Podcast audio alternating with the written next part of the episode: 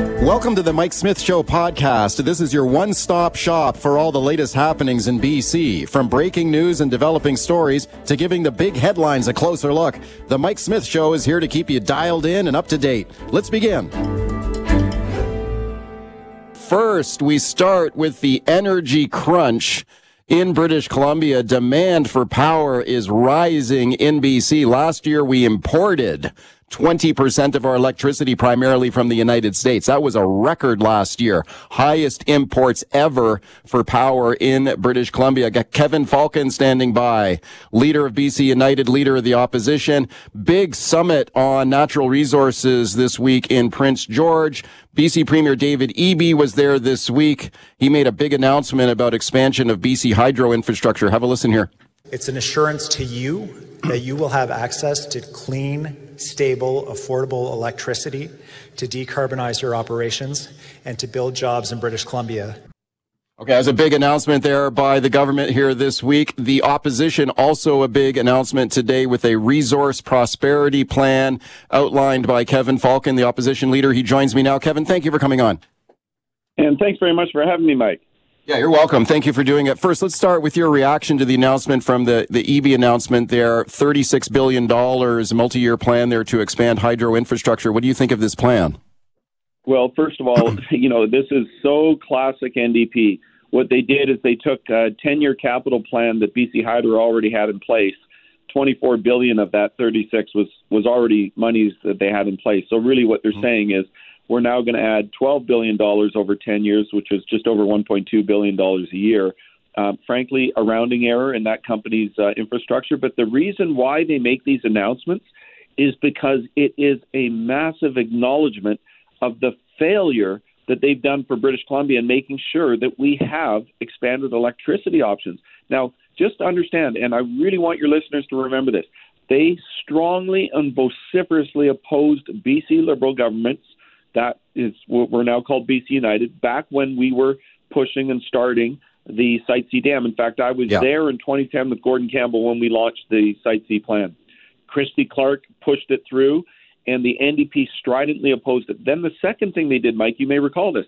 They canceled and wouldn't renew any of the independent power projects we did because one of the things that we did is we recognized even with Site C, we wanted to expand the pool of, uh, of renewable power sources. So we did these independent power projects that were made up of solar, wind, tidal, run of the river projects, all feeding in to ensure that we would have electricity self sufficiency, which we actually wrote into the clean into our Clean Energy Act. Now, what they did is they canceled those projects. They refused to renew them. They said it was a giveaway to Gordon Campbell's corporate friends and supporters, all that usual left, you know, left wing language they love to pull out. And and where are we today? Well, last year, there's David Eby saying, uh, actually, even with Site C, we're going to need more power, so we're going to go out and do what?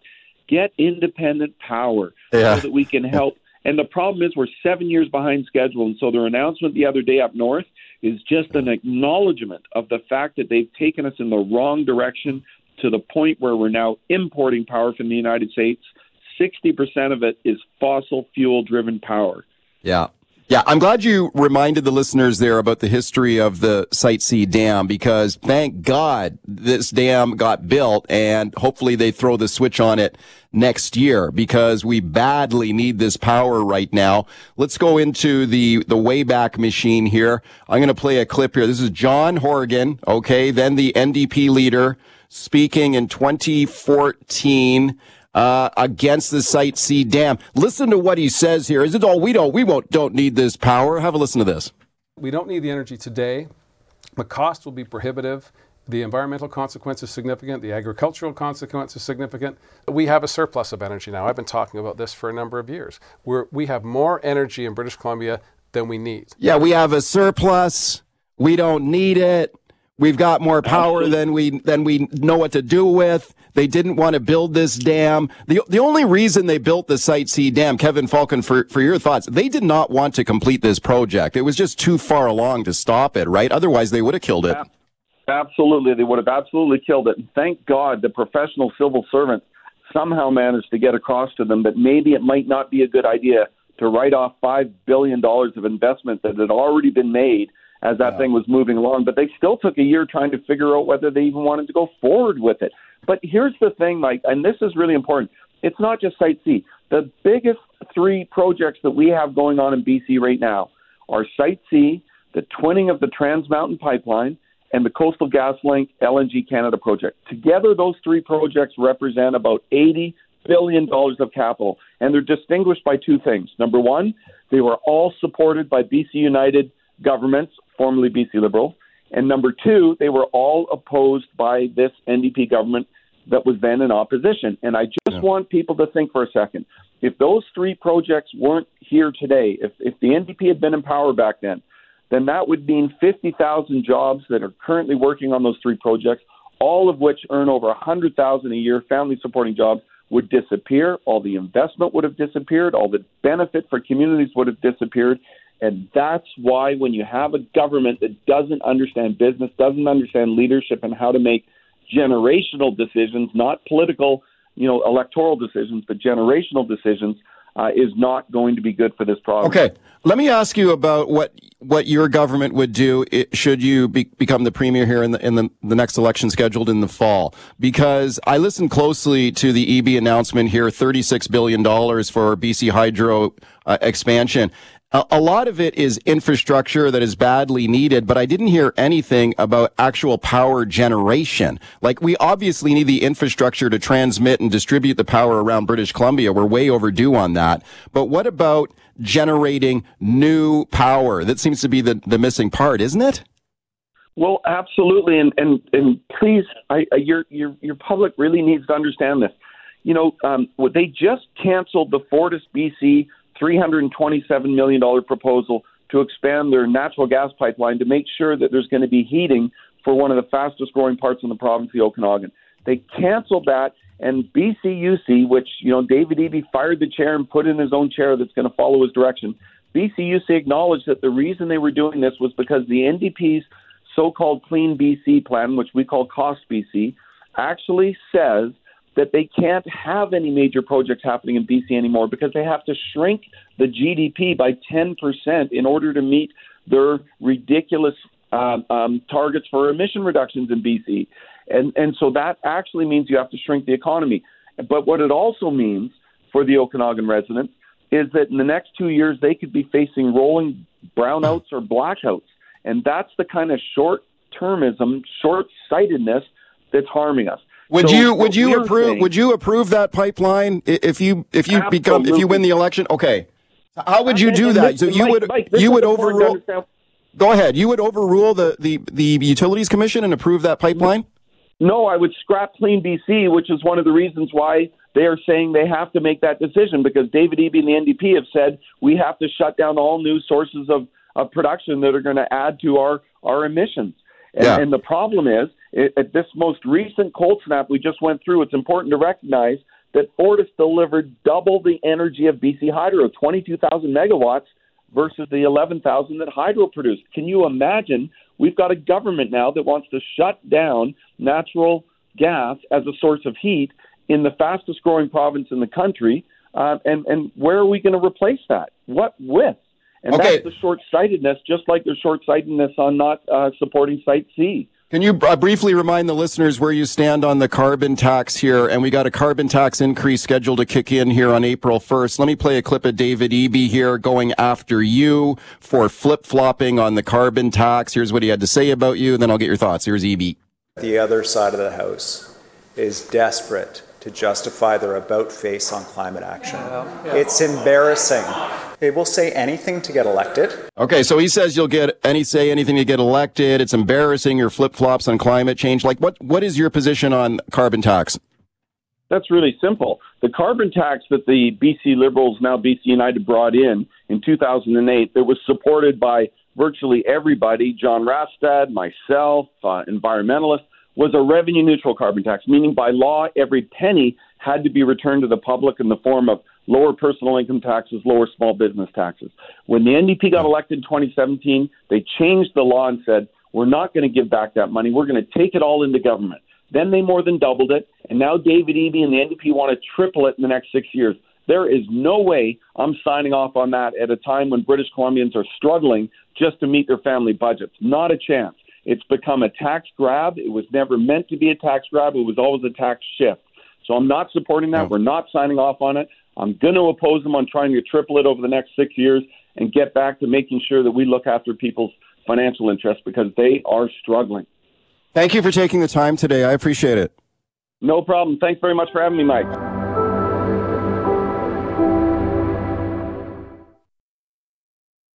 All right, we started the show today talking about the energy crunch here in British Columbia. Last year we had to import 20% of our power. That is the highest import ever in BC history. And by the way, that's the only reason we got through that cold snap that we had last weekend was because hydro had imported enough power and saved it up that we're able to get through. So that is why we were able to keep the, the heat going. Now you take a look next door in Alberta where they had the power grid alerts last weekend. Take a look at what's going on south of the border in Washington state. Uh, they've had some power shortages too. This is at the same time we've got a government wants to ramp up and electrify our economy. We're encouraging people to buy electric vehicles. We're encouraging people to heat their homes with electric heat pumps. Where's all this power going to come from? Now, Hydro has got a plan to expand wind power, wind power in British Columbia, which is fine. But will that be enough? A lot of experts dubious about that. Now, here's the question. What about nuclear? What about nuclear power? Other provinces are doing it. Ontario gets most of their power from nuclear. New Brunswick has nuclear power. Next door in Alberta, they're taking a look at nuclear power now. Got Dr. Chris Keefer standing by to discuss. Have a listen to Justin Trudeau here first. This is on a recent, recent visit to British Columbia to talk about energy production here. Listen to what he says about nuclear at the end here. Have a listen we need to reduce our emissions and we need to reduce our de- uh, dependence on oil and gas. We're going to need more electricity, and I know there are a lot of brilliant uh, uh, innovators here in BC and across the country leaning in on that. Nuclear is on the table, absolutely. Nuclear is on the table. Hmm. Okay, let's discuss with Dr. Chris Keefer now, President, Canadians for Nuclear Energy. Very pleased to welcome him. Chris, thank you for coming on today. Hey, it's my pleasure. Thanks for having me. You bet. I appreciate it a lot. So when we take a look at the energy grid across the whole country, it's on Ontario is, is the most nuclear dependent right now, right? Yeah, we're the nuclear heartland. Um, we built uh, 20 reactors in 22 years, um, large CANDU reactors, which essentially have made us an ultra low carbon jurisdiction. We're not blessed in the way that Quebec and BC are with endless hydroelectricity, although from your introduction, we're hearing that it's not endless. Um, But we have achieved, similar to BC, an ultra low carbon grid. Um, we had Niagara Falls, but we ran out of hydro. We used to do a lot of coal. We were able to phase out coal completely. It was 25% of our grid using nuclear. So it's been an incredible air quality and environmental and emission success story here. Um, there was uh, a reactor in Quebec, which has been decommissioned, although they're looking at restarting it, given they're having similar issues as BC. They're, they're running into the edge of their hydro capacity, and also New Brunswick has a, has a nuclear reactor. So there's a proud Canadian history developing its own uh, nuclear reactor, which runs on natural uranium. Um, it's an incredible accomplishment. Um, certainly, I'm biased here, but I think it's something that BC should should look at. Yeah, and when you take a look next door in Alberta here, and I was reading the headlines this week about Alberta taking a look at these small modular reactors, right? Can you tell me about that? What's going on there? Well, I mean, first off, let's talk about Alberta for a second. Sure. Um, they narrowly made it through this cold snap. They yeah. made a really big investment in wind and solar. I mean, almost 6,000 uh, megawatts. To, to give you perspective, 12,000 megawatts is where they set a new peak demand during this cold snap. And unfortunately, wind and solar are what I call fair weather friends. Um, those resources were essentially entirely absent uh, during that period. So yeah, Alberta is now looking at its alternatives. Obviously, it's got you know a lot of gas. And that's uh, you know the dominant resource on the system. They've almost phased out their coal using gas. Um, but you know given the failure to show up the fair weather friend nature of wind and solar there's a reevaluation in alberta. And yes they're looking at nuclear. Um, they're looking at reactors that are about half the size uh, to uh, a third the size of the large CANDUs that we have in ontario. It's a better size for their grid. Um, although maybe bc and alberta could get together and build some bigger reactors and share the juice Okay, well, it's interesting about the, these small modular reactors, these SMRs. We keep hearing all about these things and whether that is the path forward in the future here. But Chris, let me play a clip here for you, get your thoughts, because there are opponents to this idea who say, no, no, no, this is just some sort of myth or spin coming from the nuclear industry. This is not going to work. It'd be expensive as hell. Know, so have a listen here. This is MV Ramana, who is a professor at UBC. He's a professor in nuclear policy. He's not buying this SMR uh, argument. Let's listen. Because you are trying to control a very hazardous process, it's necessarily a very expensive process. And the only way the nuclear industry has figured out how to reduce costs is to build big so that you can reduce the per unit costs. And so when you go to smaller reactors, you lose out on those economies of scale. Yeah, okay, so he says these smaller reactors would not be as economical. What do you say to that? I have to say Professor Ramana, I think, is one of uh, the most intelligent anti-nuclear activists in the country.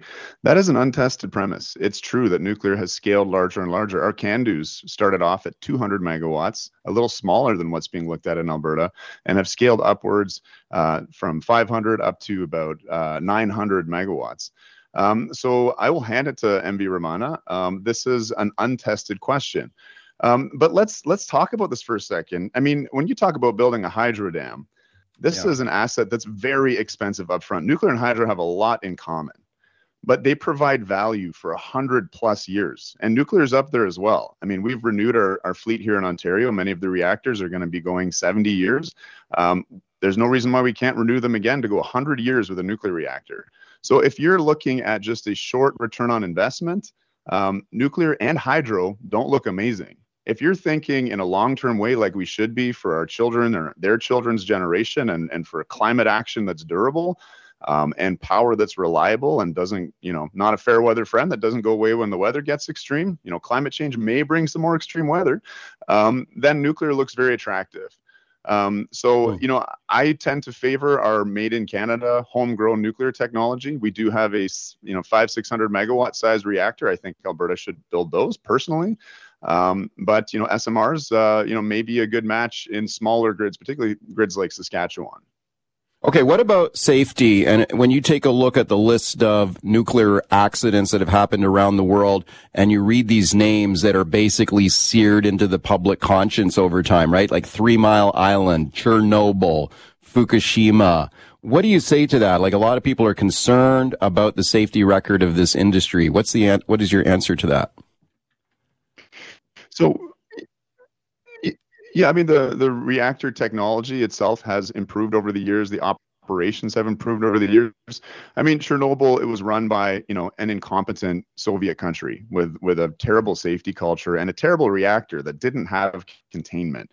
You know, the opposite there is you know Three Mile Island, um, where they had a partial meltdown there's containment. And the highest dose that the surrounding population was exposed to was about a chest x ray worth of radiation. I'm a medical doctor. I work in the emergency department. I do x rays all the time. I do CT scans, which are much higher doses of radiation. Nobody um, suffered any radiation induced injury um, at uh, Three Mile Island and actually at Fukushima as well. There were no deaths related to radiation from what's really a worst case scenario. I mean, three simultaneous meltdowns of large reactors um, the doses just weren't high enough with the current technology that we have. Now, a Fukushima event is not possible in something like a CANDU reactor because Canadians have truly designed the safest reactor technology in the world.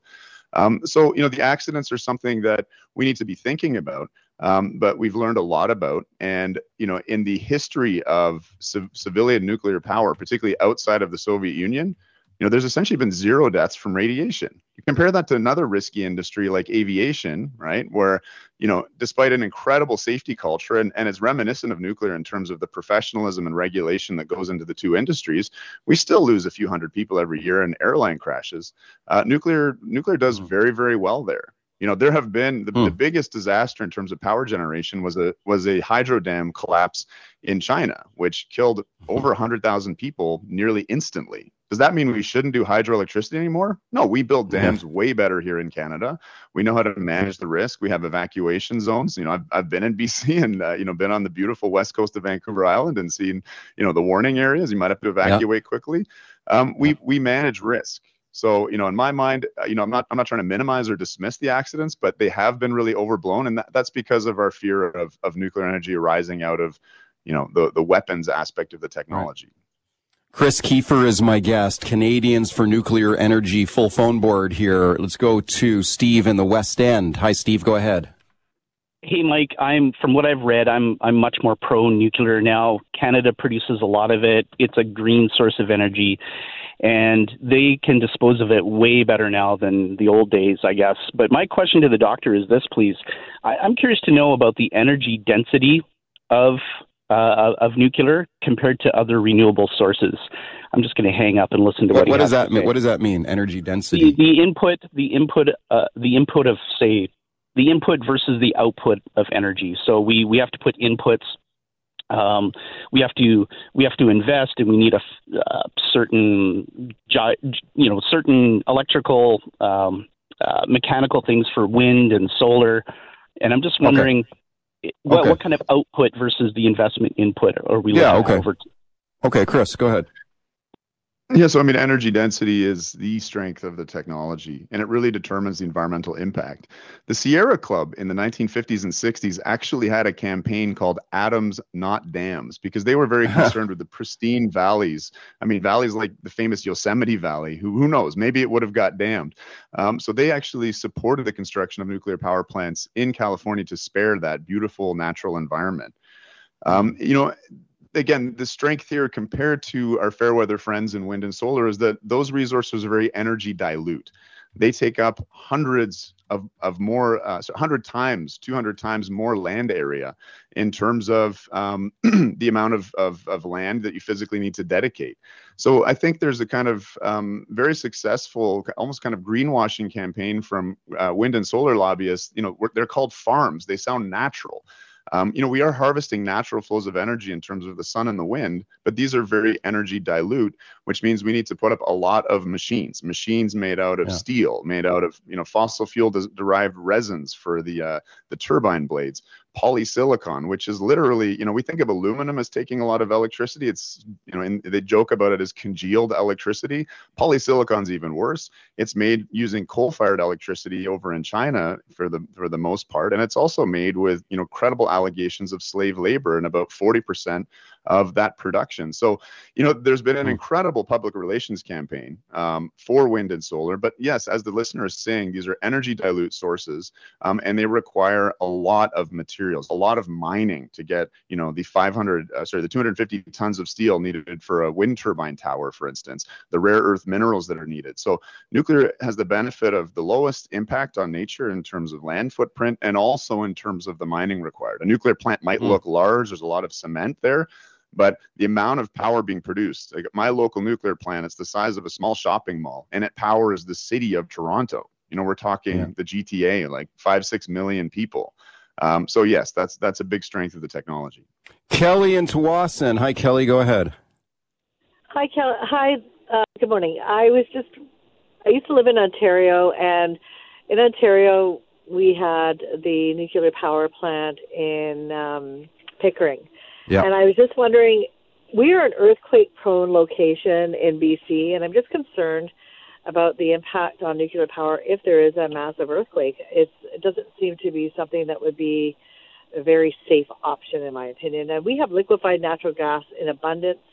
I think it's really short sighted for our government to not consider liquefied natural gas as a heat source. And I agree, the rolling blackouts Kevin Falcon, not my favorite human being uh, as from his past history, but he was bang on with his assessment of the fact that we have the liquefied natural gas, we need the pipelines.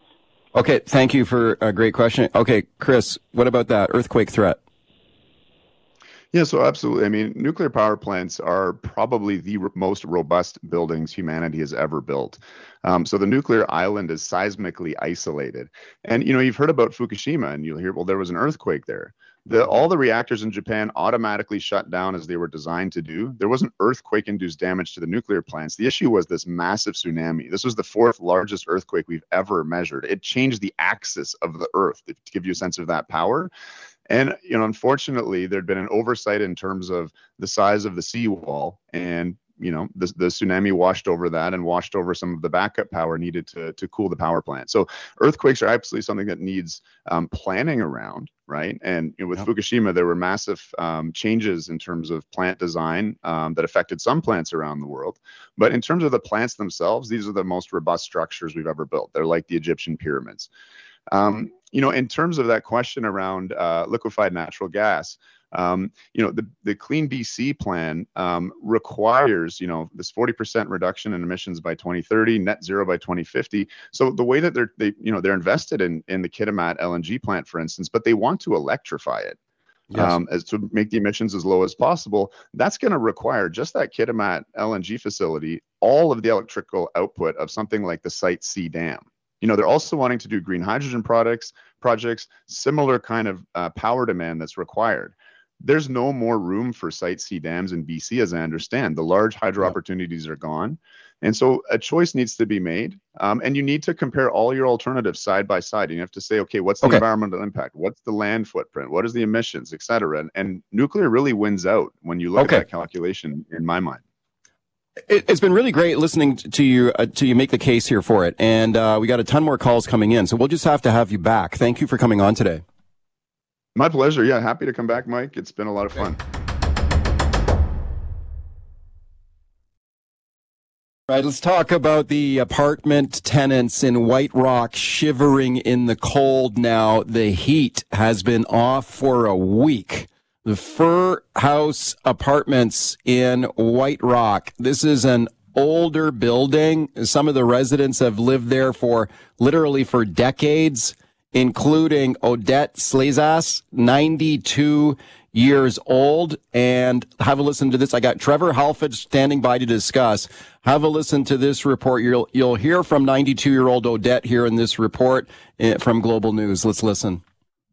90 year old Odette Slazas has been without central heating for nearly a week amid record low temperatures. Warm heater, this nice warm blanket, and uh, I put the heat on uh, in, the, in the oven for a while until it warms up, and wearing warm clothes.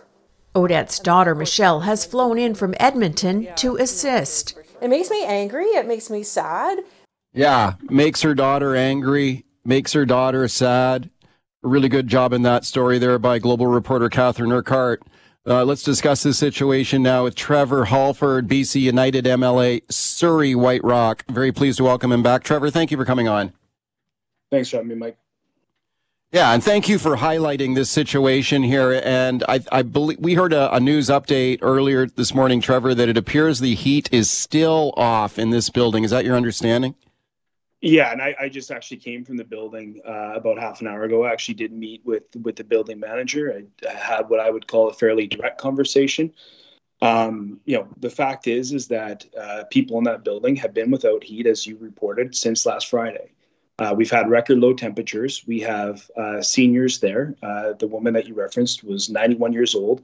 She is heating her unit with her oven.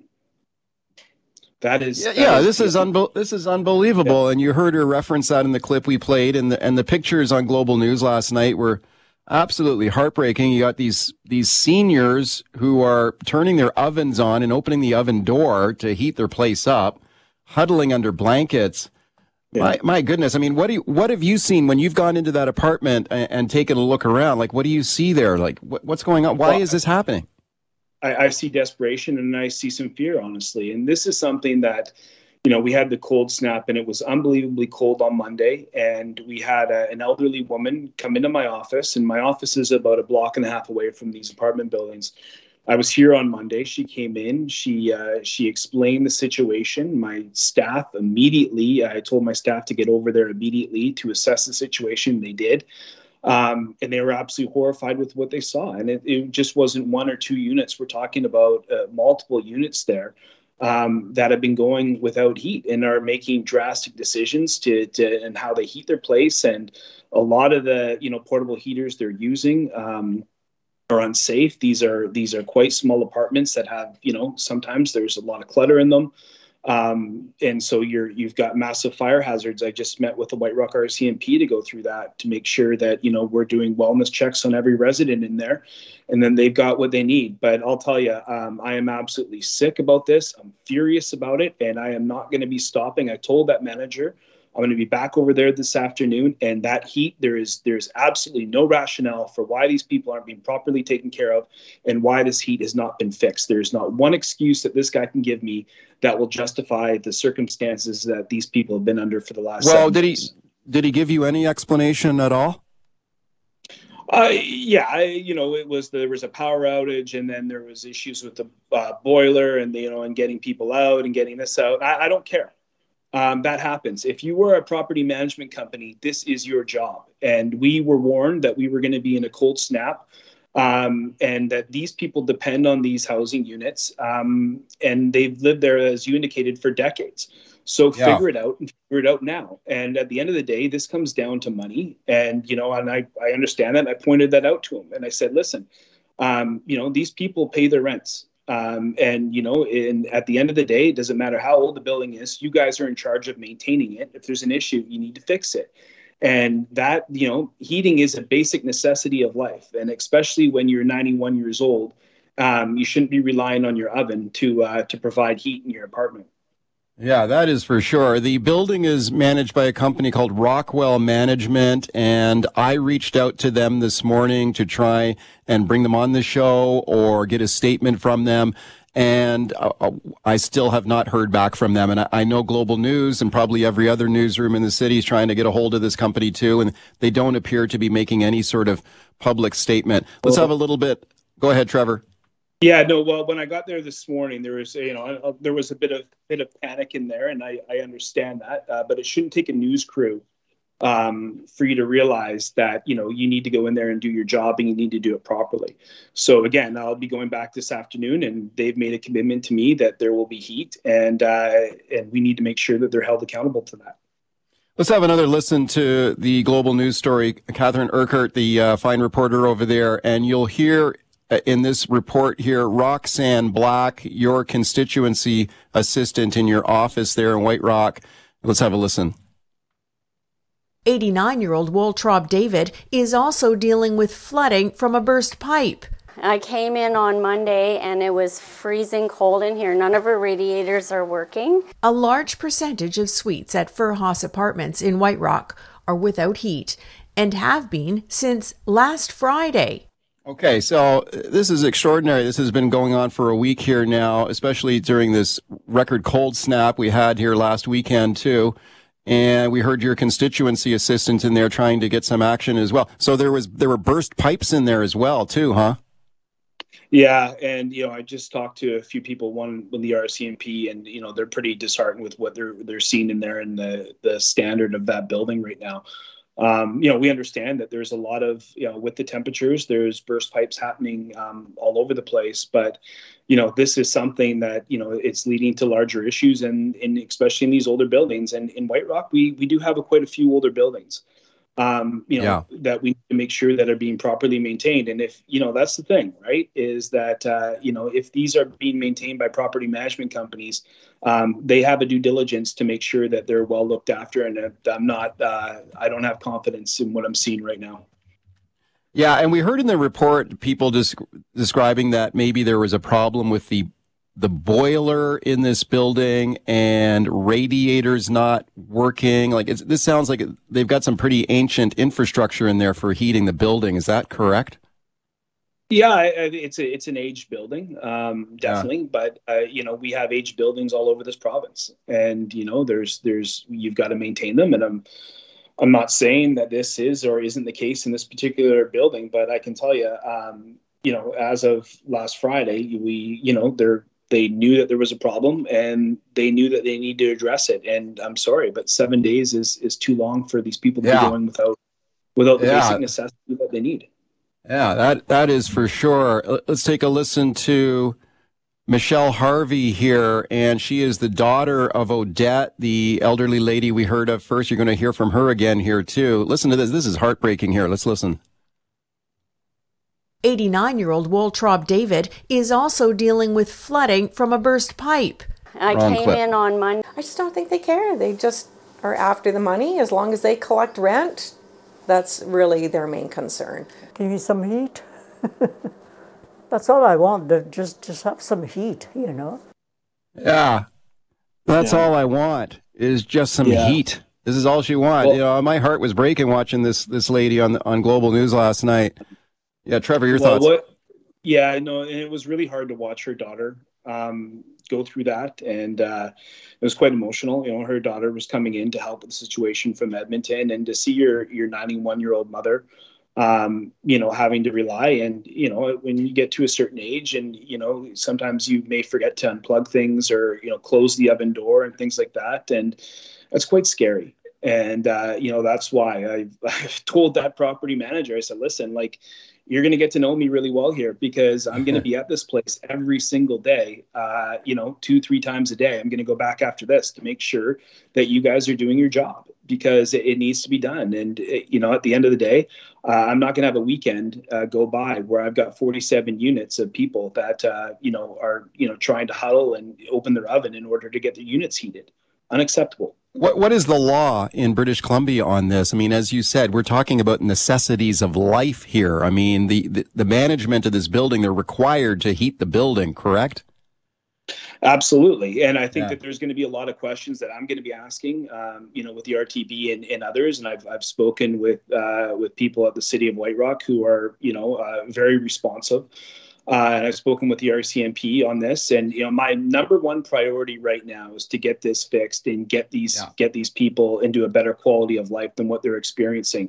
Then we do need to look at what the what the ramifications and the consequences are, uh, you know, when this happens. And you know, part of the struggle too, Mike, is, and I've heard from tenants, not just in this building but other buildings uh, here in White Rock and South Surrey, is that there is a bit of a fear right? And you know there we're in a housing crisis right now. And you know a lot of these people as you referenced have lived there for decades. So they're afraid to speak out. And they're Yeah. afraid you know they don't want to cause trouble. They don't want to do this. They've you know they've got low rent there right now. They they would be um, in a really bad spot if they had to move and they're they're terrified. And you know i heard that a number of times this week. I heard it again today. So you know that's why they came to me and i'm, I'm grateful that they did um, you know and i'm going to work hard to make sure that we get this uh, get this into a better spot for them but we also need to make Okay. sure that we're all doing our part here because this is uh, i'm sure this isn't an isolated case Okay, great job uh, speaking up and advocating for your constituents, may I say. Trevor, thank you for coming on. thanks for having me mike Thanks for listening to the Mike Smith Show podcast. Can't wait for the latest episode to drop? Tune into the show live from 9 to noon on 980 CKNW. Want to reach out to me personally with a question or comment? Send me an email, mike at cknw.com. Thanks again for listening.